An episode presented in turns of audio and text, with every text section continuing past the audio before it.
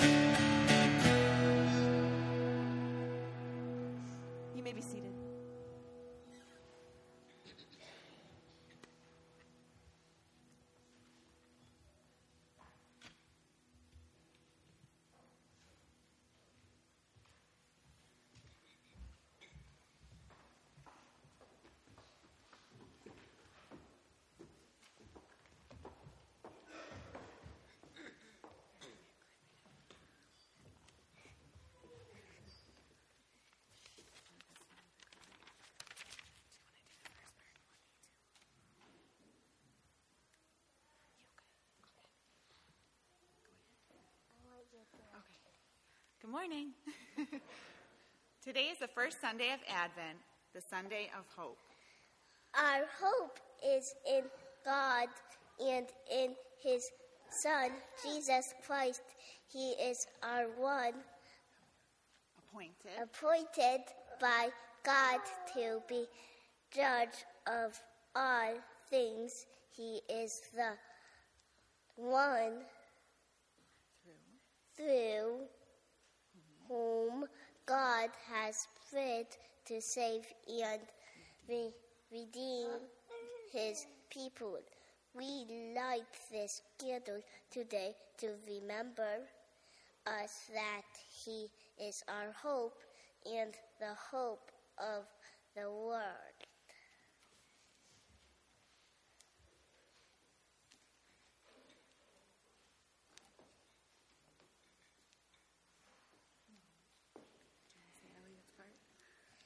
Thank you, God, for the promise you made to us in beginning, bringing your light. Let us pray. O God of hope, Emmanuel, God with us, we pray you to send your light into our hearts at this time.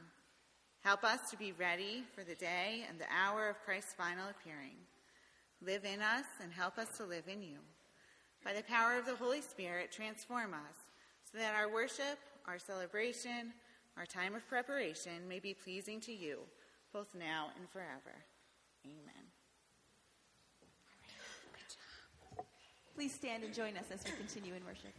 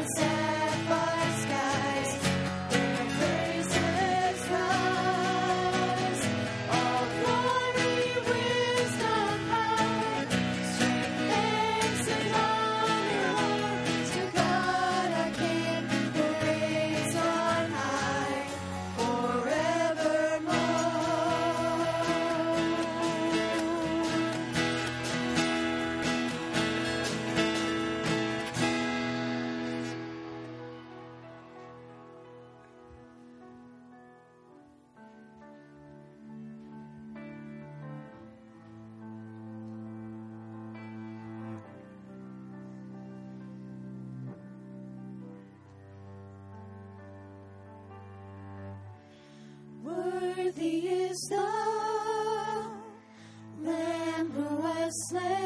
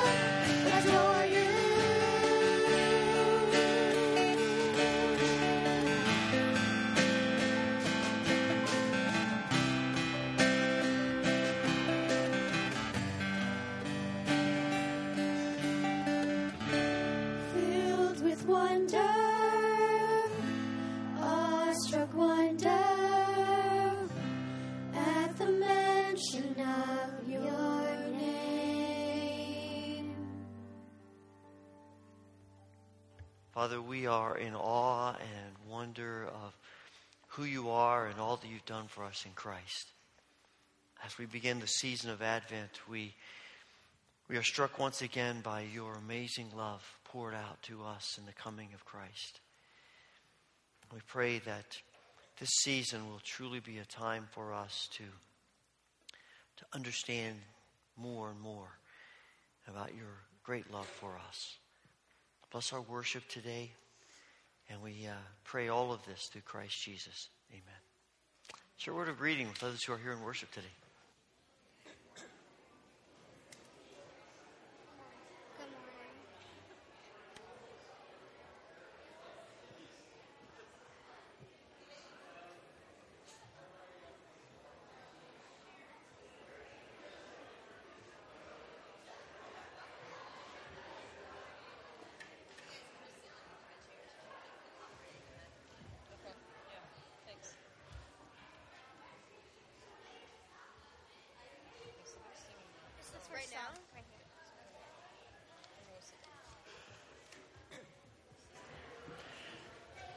I just wanted to mention um, one thing as we begin the season of Advent, and you see lots of announcements in your bulletin.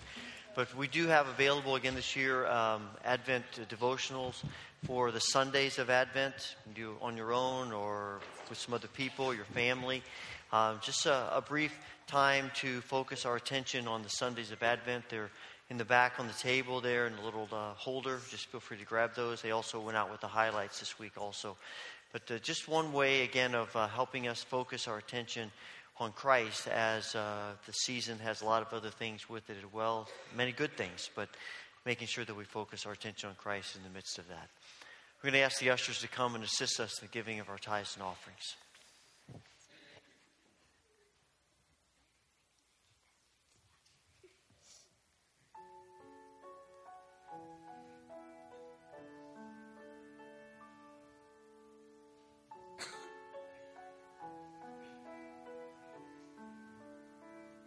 Be still, my soul, the Lord is on thy side. Bear patiently the cross of grief or pain. Leave to thy God to order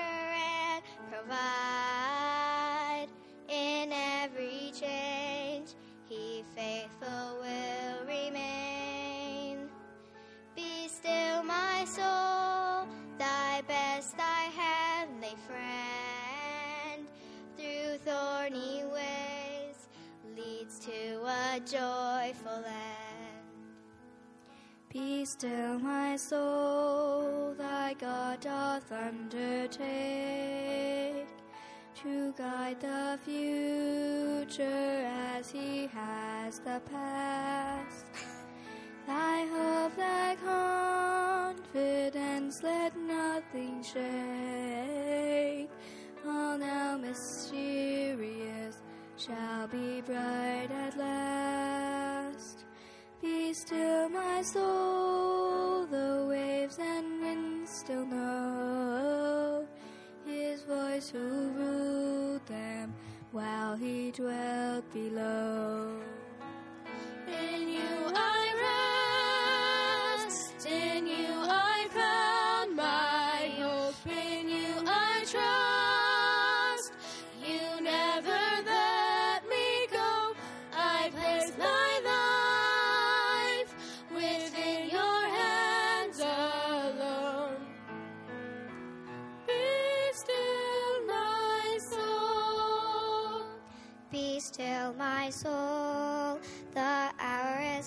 Is hasting on, when we shall be forever with the Lord. When disappointment, grief, and fear are gone, sorrow forgot, love's purest joy is restored.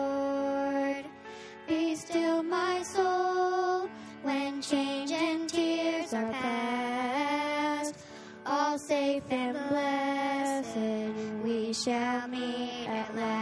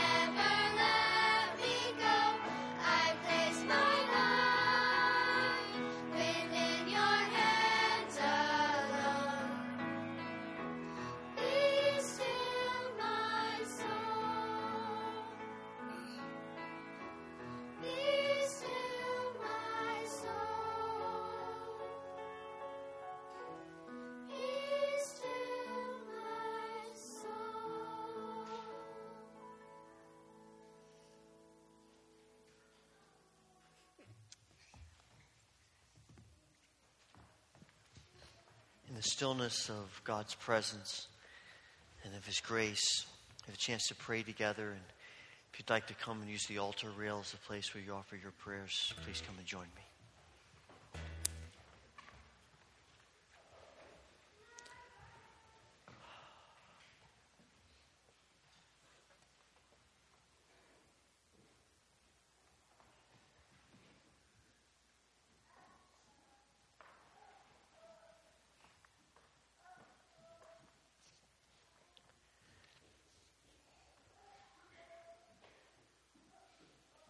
Father, we are blessed today to gather in your presence, to worship you, to open our lives to you, to pray to you.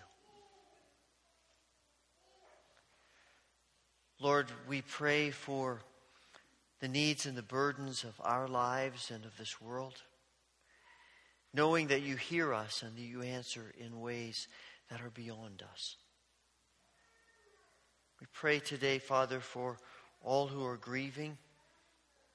We think especially of Diane Emmons and her family, the recent death of her mother.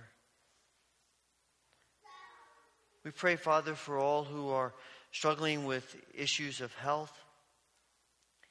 We pray for Ellis Brotzman and Vesta Mullen, for Tim Nichols and Bruce Brenneman, for Bill Roski, for Bev Rett and Micah Christensen, for Linda Roth, Alton Shea, for Isla Shea and Dick Gould, for Edna Howard and Crystal Blake, for Emily Crickler, and for others who are on our minds today.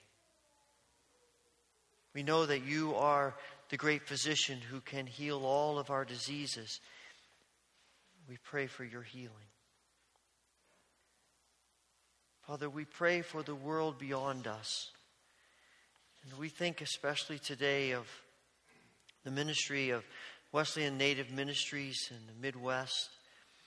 During this season of the year when there are special events of music and drama and outreach, we pray, Father, for the sailways that you will bless them and the New Life Church.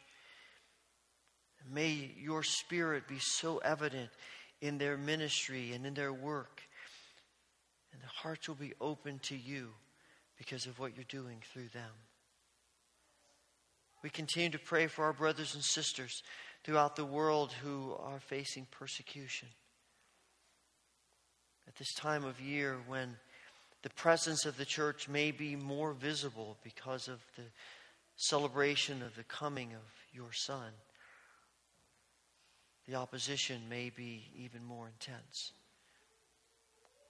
We pray for strength, for protection, for courage, for grace, for your spirit. May the witness of your people in some of these most difficult circumstances open the door for your Holy Spirit to work miraculously. Father, we continue to pray for people who are suffering from the Ebola virus and from other diseases, from famine and droughts and just war and all of this, the pain of this world. We ask for your grace to intervene in each situation. Father, during this Advent season, we pray that you will give us eyes to see and ears to hear. Open our hearts that you might work in us. That as your people of old anticipated the coming of the Messiah, we may once again anticipate Christ coming into our lives, into this world, into this place. And that we might live in the anticipation of his reappearing.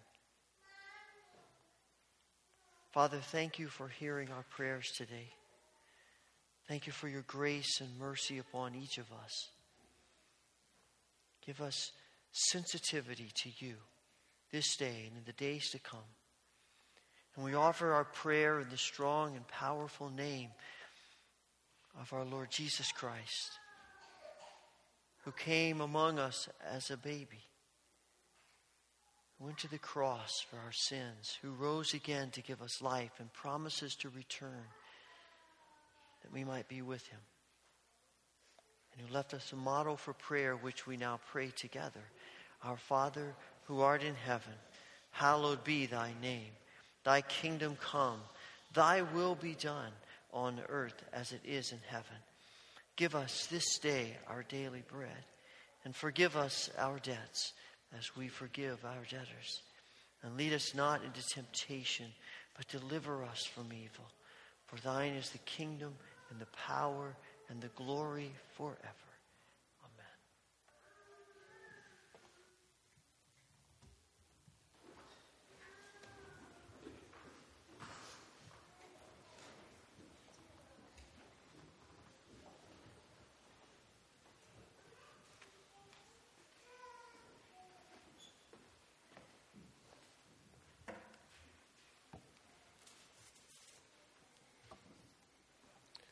Scripture reading comes from the Gospel of Matthew, chapter 25, verses 1 through 13. And immediately following the scripture reading, children uh, for the children's church are dismissed. There will not be junior church today, but there is children's church. Matthew chapter 25, verses 1 to 13. At that time, the kingdom of heaven will be like ten virgins who took their lamps and went out to meet the bridegroom. Five of them were foolish, and five were wise. The foolish ones took their lamps, but did not take any oil with them. The wise ones, however, took oil in jars along with their lamps. The bridegroom was a long time in coming, and they all became drowsy and fell asleep. And at midnight, the cry rang out Here's the bridegroom, come out to meet him. Then all the virgins woke up and trimmed their lamps. The foolish one said to the wise, Give us some of your oil. Our lamps are going out. No, they replied, there may not be enough oil for both of us. Instead, go to those who sell oil and buy some for yourselves. But while they were on their way to buy the oil, the bridegroom arrived. The virgins who were ready went in with him to the wedding banquet, and the door was shut. Later, the others also came. Lord, Lord, they said, open the door for us. But he replied, Truly, I tell you, I do not know you. Therefore, keep watch, because you do not know the day or the hour. This is the word of the Lord. Please stand and join us.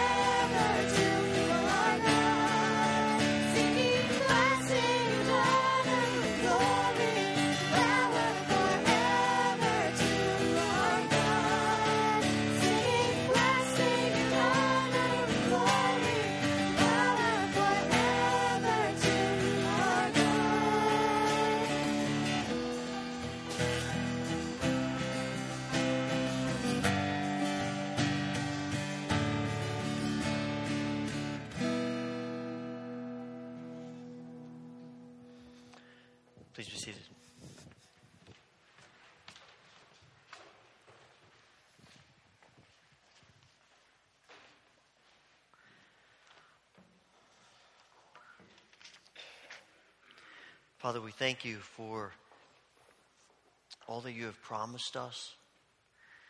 And we pray that you will continue to speak into our lives as we continue to worship you. And we pray this through Christ Jesus. Amen.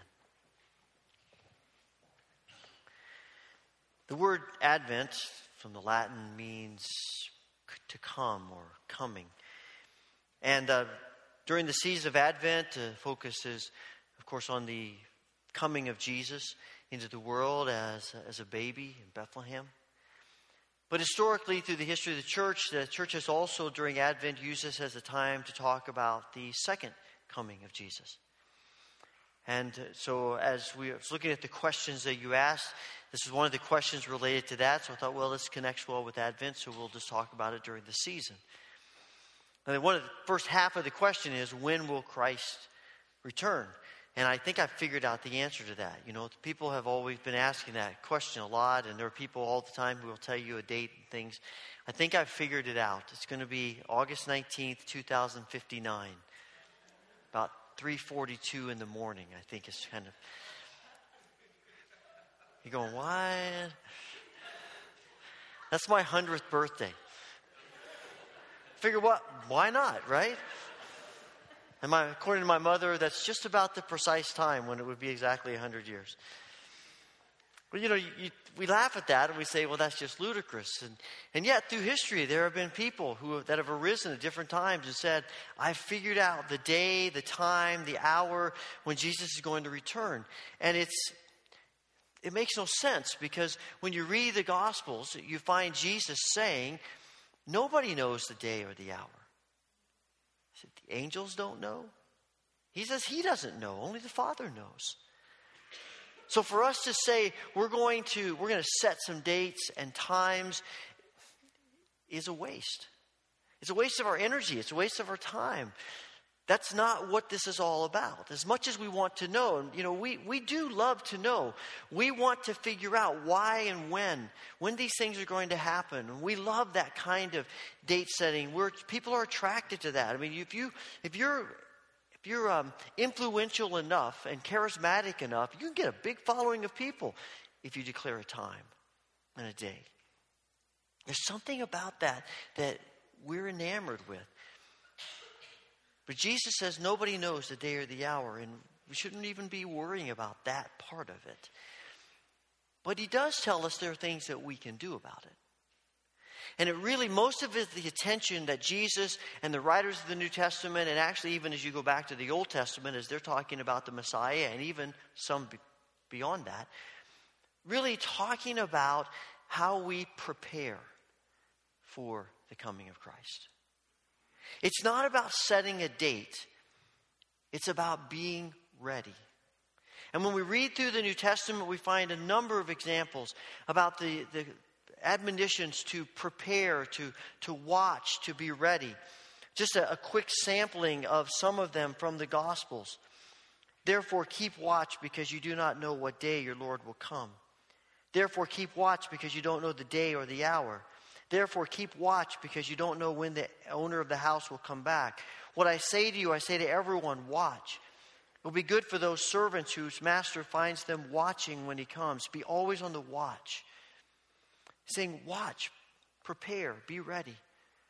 When I read that, I, always think back to uh, my time of working in the emergency room at the University of Kentucky Medical Center. While I was in seminary, the first three years I was in seminary, I, I worked at the hospital in Lexington and uh, I didn't do any medical work. Just want to be clear, clear about that. They didn't let me go near that. But I did clerical work. You know, I'm the person everyone loves to talk to when you get to the emergency room and, well, give me your insurance information and, you know, all that kind of stuff.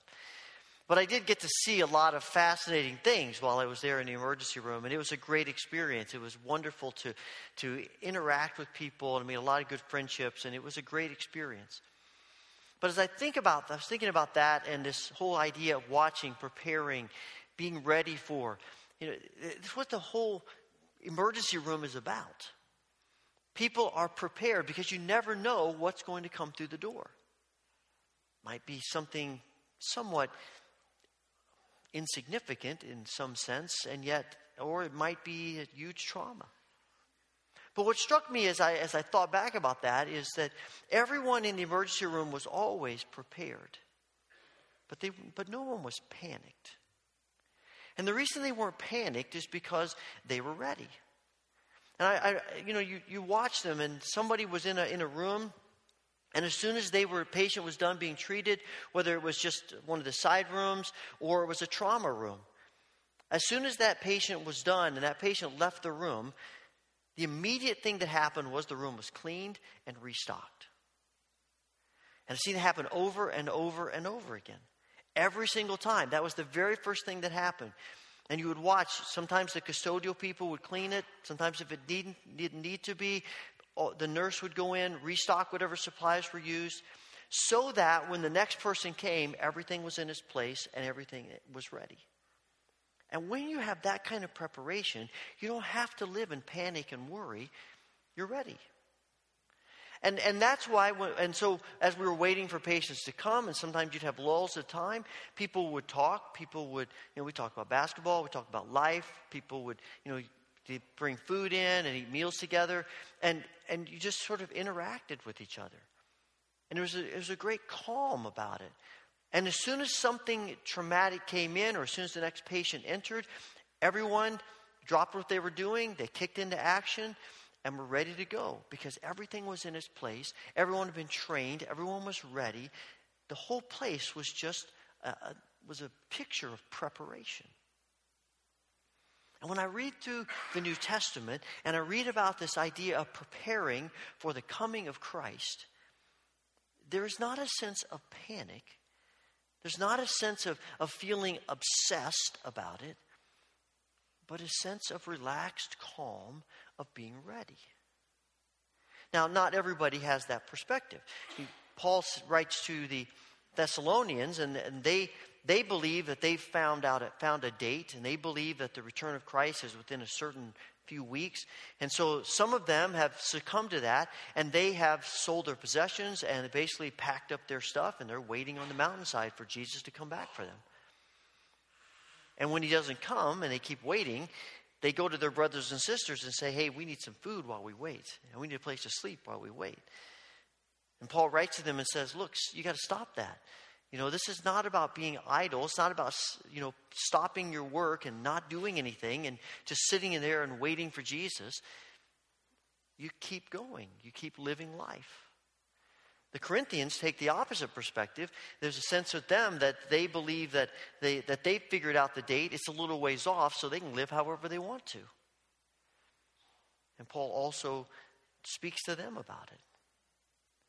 You know, it kind of reminds me of the story of the family was sitting around the dinner table one Sunday after the sermon had been about the second coming, and they were talking about it. And the son said, You know, I don't understand what we're supposed to do about this. And the father said, Well, you know, there's a lot we don't know, but we just be ready. And the best way to be ready is just live each day as if it were your last. And the teenage son said, I tried that once, and you grounded me for a month.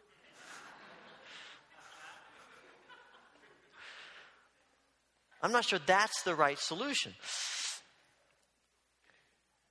I think when you read through the scriptures, you find that preparation is not about date setting. You know, we were talking about this in a group the other day, and if you, ha- if you know a date, then what's our human nature?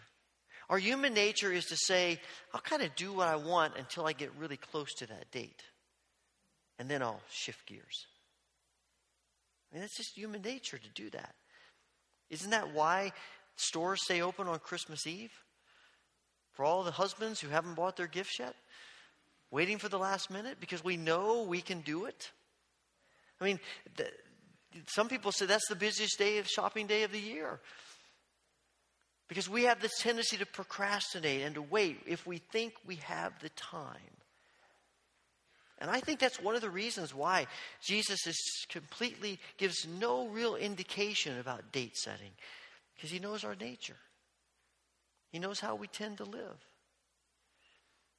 And the point is not that we figured out the date and so we'll do whatever we want, live however we want until we get close to that, and then we'll turn things around. It's about living for Christ all the time. It's not a momentary decision and then that's it. It's a lifestyle. Being prepared for the coming of Christ is about living a lifestyle of preparation. Living every moment, every day. See, any other perspective, that perspective of, well, I'll just kind of do what I want for a while, just simply reveals how skewed our view is of what it means to be a disciple. Something of some we've been convinced that being a, the primary thing about being a disciple of Jesus is getting to heaven. And while that is extremely important, being a disciple of Christ is just as much about how we live now. It's about living in the presence and the peace and the grace of Christ now. If we believe that being a follower of Jesus is the is the most powerful, the most wonderful way to live, then we do that now. And then we enjoy the benefits of heaven then. But it starts now. It starts with how we live now in every moment. When you read this, this parable of the, of the, the virgins, you, have a sense that you know they don't have any idea when all of this is going to take place. And the bottom line is Jesus says, be ready all the time. And something in the back of our minds wants to say, well, that means I have to be ready every moment of every day. Yeah. But isn't that what we sh- want to do? Don't we want to live in the presence of Christ every moment and every day? See, really, being prepared is not this sense of, oh, I, I, hope I'm making, I hope I'm doing this right. I hope I'm getting ready. I hope I'm getting myself in the right perspective. It, it's more just about following Jesus. It's about living in the grace of Christ every day of our lives. When you read this parable, Jesus is clear to say that there is a distinction between people who are prepared and people who are not. And he, he calls the people who are prepared wise, and the people who are not, he calls them fools. And how they are prepared is what sets them apart.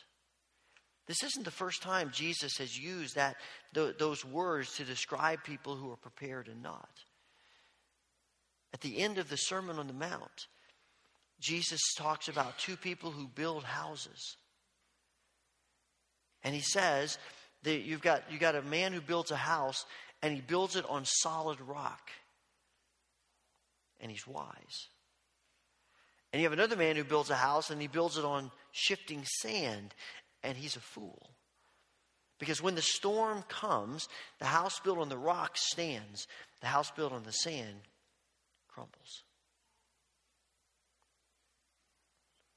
Now, we tend to take that story and just sort of see it as something over here that has nothing to do with what's gone before it.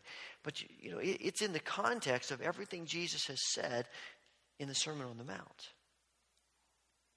And we have a tendency to, to think that being wise and being foolish is, well, everybody agrees with that. Everybody in the world would understand that it's wise to build your house on the solid rock and it's foolish to build it on the sand. Or, in other words, it's wise to build your life on Jesus and the principles of Jesus and it's foolish to not. But we know that's not how most people think. Because the kingdom of God tends to turn around what, means, what it means to be wise and foolish as compared to how the rest of the world views being wise and foolish. And the Sermon on the Mount is a perfect example of that. So Jesus is saying to be wise, to build your house on the solid rock. Go back to the Beatitudes.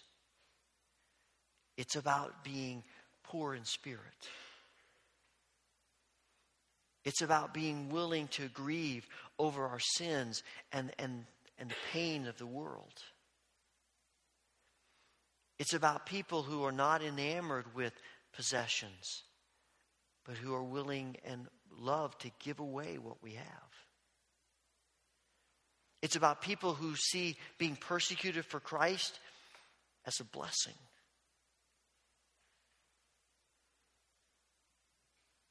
It's about people who live their lives in such a way that we turn the other cheek. We forgive. We go the extra mile. It's about people who are so concerned and interested in what how God views things that it's not just our actions, as important as those are, but it's what we think. It's our attitudes. It's the spirit in which we do what we do. Instead of taking advantage of people, sometimes we people take advantage of us. Instead of getting back at people, we take it from other people. Instead of seeing how much we can amass, we're seeing how much we can give away. Instead of seeing the world in terms of power, we see the world in terms of our willingness to be vulnerable and even weak, to sacrifice ourselves like Christ.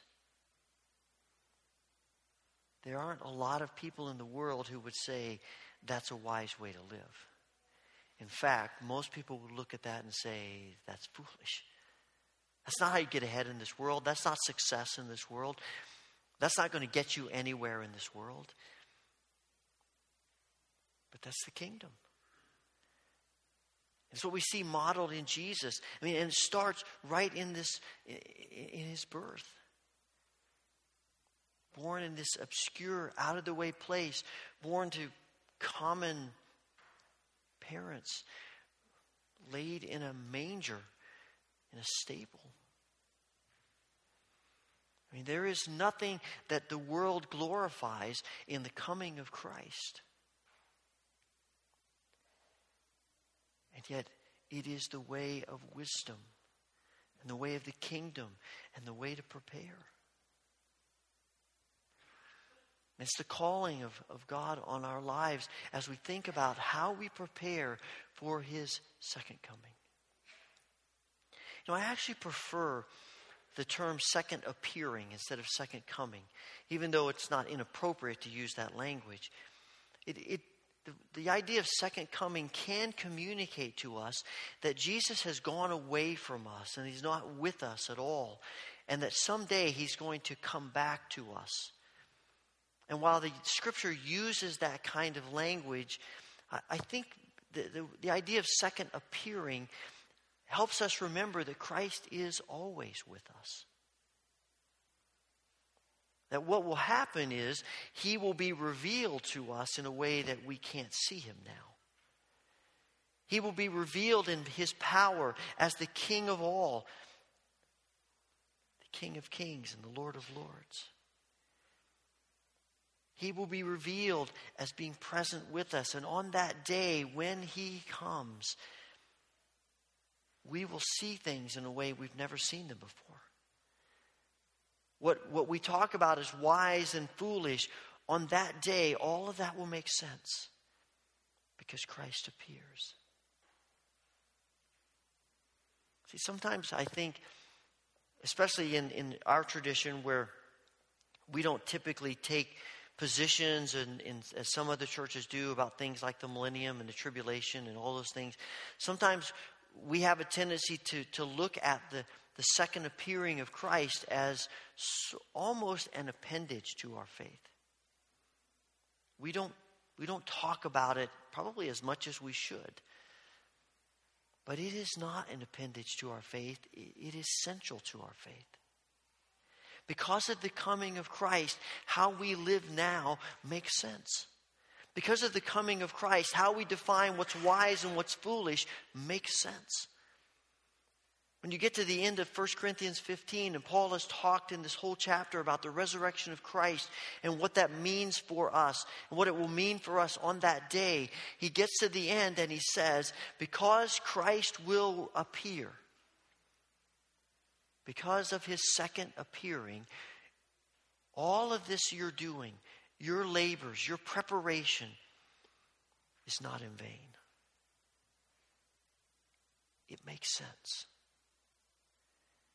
Because what we do here is not the end. And one day, Christ is going to appear. And the things that don't make sense will be clear. And the way in which the world judges things and views things and prioritizes things will be shown to be unwise, foolish. And the ways of God, true and real and wise. And unlike his first coming, which is done basically in secret, solitude, quiet, the second appearing is going to be a secret to no one. You know, sometimes we have this mindset that that you know when Christ comes back that all of a sudden people will disappear and everyone will say, "Hey, what happened?" That's not the image that I get find when I read the scriptures. When you read there in 1 Thessalonians 4 and Paul talks about the angels shouting and the trumpet sounding, and I think everyone's going to know Jesus is here. And on that day, it is going to be more awesome than we can imagine. You know, as I was pondering this, this whole idea and trying to process it, I began to realize that, you know, at least in my upbringing and my impression of this, it really, more than anything, was couched in fear. I don't know about you, but for me, it was couched in fear. Maybe it was the movies that we saw that did that to us. I don't know. And granted, there is judgment. There, there is going when Scripture's clear that when Christ appears, that there will be a sense of judgment about it. But it's judgment in grace. For the Christ who has come into the world as a baby, he came to set us free from our sin. As, as John, Jesus says in John's gospel, that he came into the world not to condemn the world, but to save the world. And sometimes we have this sense of the re- second appearing of Christ as to be a, an event of, that we are to fear. But it's not a time to fear, it's a time to rejoice. It's a time to celebrate. For Christ, who is the King of kings and the Lord of lords, is going to come and make everything right. And everything that is cloudy will be clear. And everything that, that, you know, is, that is uncertain to us will be clear. And what is now considered foolish by the world will be viewed as wise. And we will see him as he is. And that's why Paul writes, I think it's to Titus, and he talks about the appearing of Christ as our blessed hope. And instead of it being something that brings fear to us, something that, that we, we sort of shake and worry and live in anxiety about, we live in joy. And the warnings of Scripture are not intended to frighten us, they're intended to simply help us look at our lives, think about our hearts, and prepare to be ready for His coming. And so this morning, as you think about your life, if you're not prepared, then this is a great time to say, Lord, I want to open my heart to you. But if you are walking with Jesus, instead of seeing this event as something to be afraid of, as something to feel anxious about, it ought to be something we embrace with joy and excitement and anticipation because our Lord is going to appear. He's going to set everything to rights. And He is going to give us all that He has promised to each of us as His children. And it is a reason to celebrate, for Christ is coming. Holy Father, we thank you for the promise of Christ. We thank you so much for his first appearing and what that means to us in the world. And Father, we thank you for the promise of his second appearing. Let it so fill our hearts with joy and hope and love that we live our days in joyful anticipation.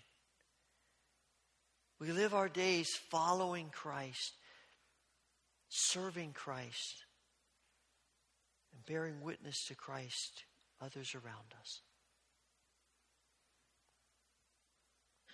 Father, help us to live in that hope this day and every day through the grace of Christ Jesus. Amen.